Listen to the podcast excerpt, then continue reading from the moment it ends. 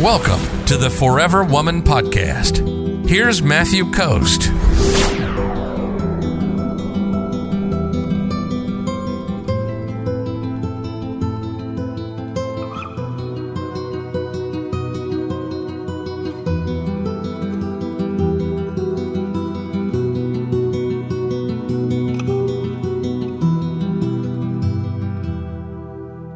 Michelle says, I've been dating this guy who has fifteen hundred people on his Facebook, all of them good looking. Heard he was a real player. How do I know? Well, you you just give him some time, right? Everybody will show you their true colors over time.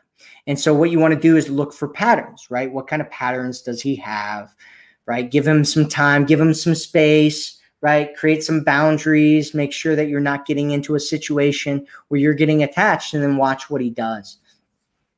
I think I actually have a video on here about how to recognize players. Um, but yeah, you just really, what you want to do is start looking for patterns and what is he doing? What kind of conversations does he want to have? What kind of conversations does he want to avoid? One of the big conversations with players is actually the conversation about relationships, because there's really two different kinds of players. The first kind of player is the player who is just absolutely dead honest about being a player, right? He's like, I'm a player. I don't care who knows it, you know, and you ask him what he's looking for in dating, and he'll be like, I'm looking to hook up and make you a part of my harem. And you can be one of the, you know, fifteen hundred other women that I'm dating right now, right? And then there's the player that is is a liar, right? So there's the player that's honest about it, and then there's the player that's the liar. And for the player that's the liar, what you want to do is wait and just give him enough rope to hang himself with.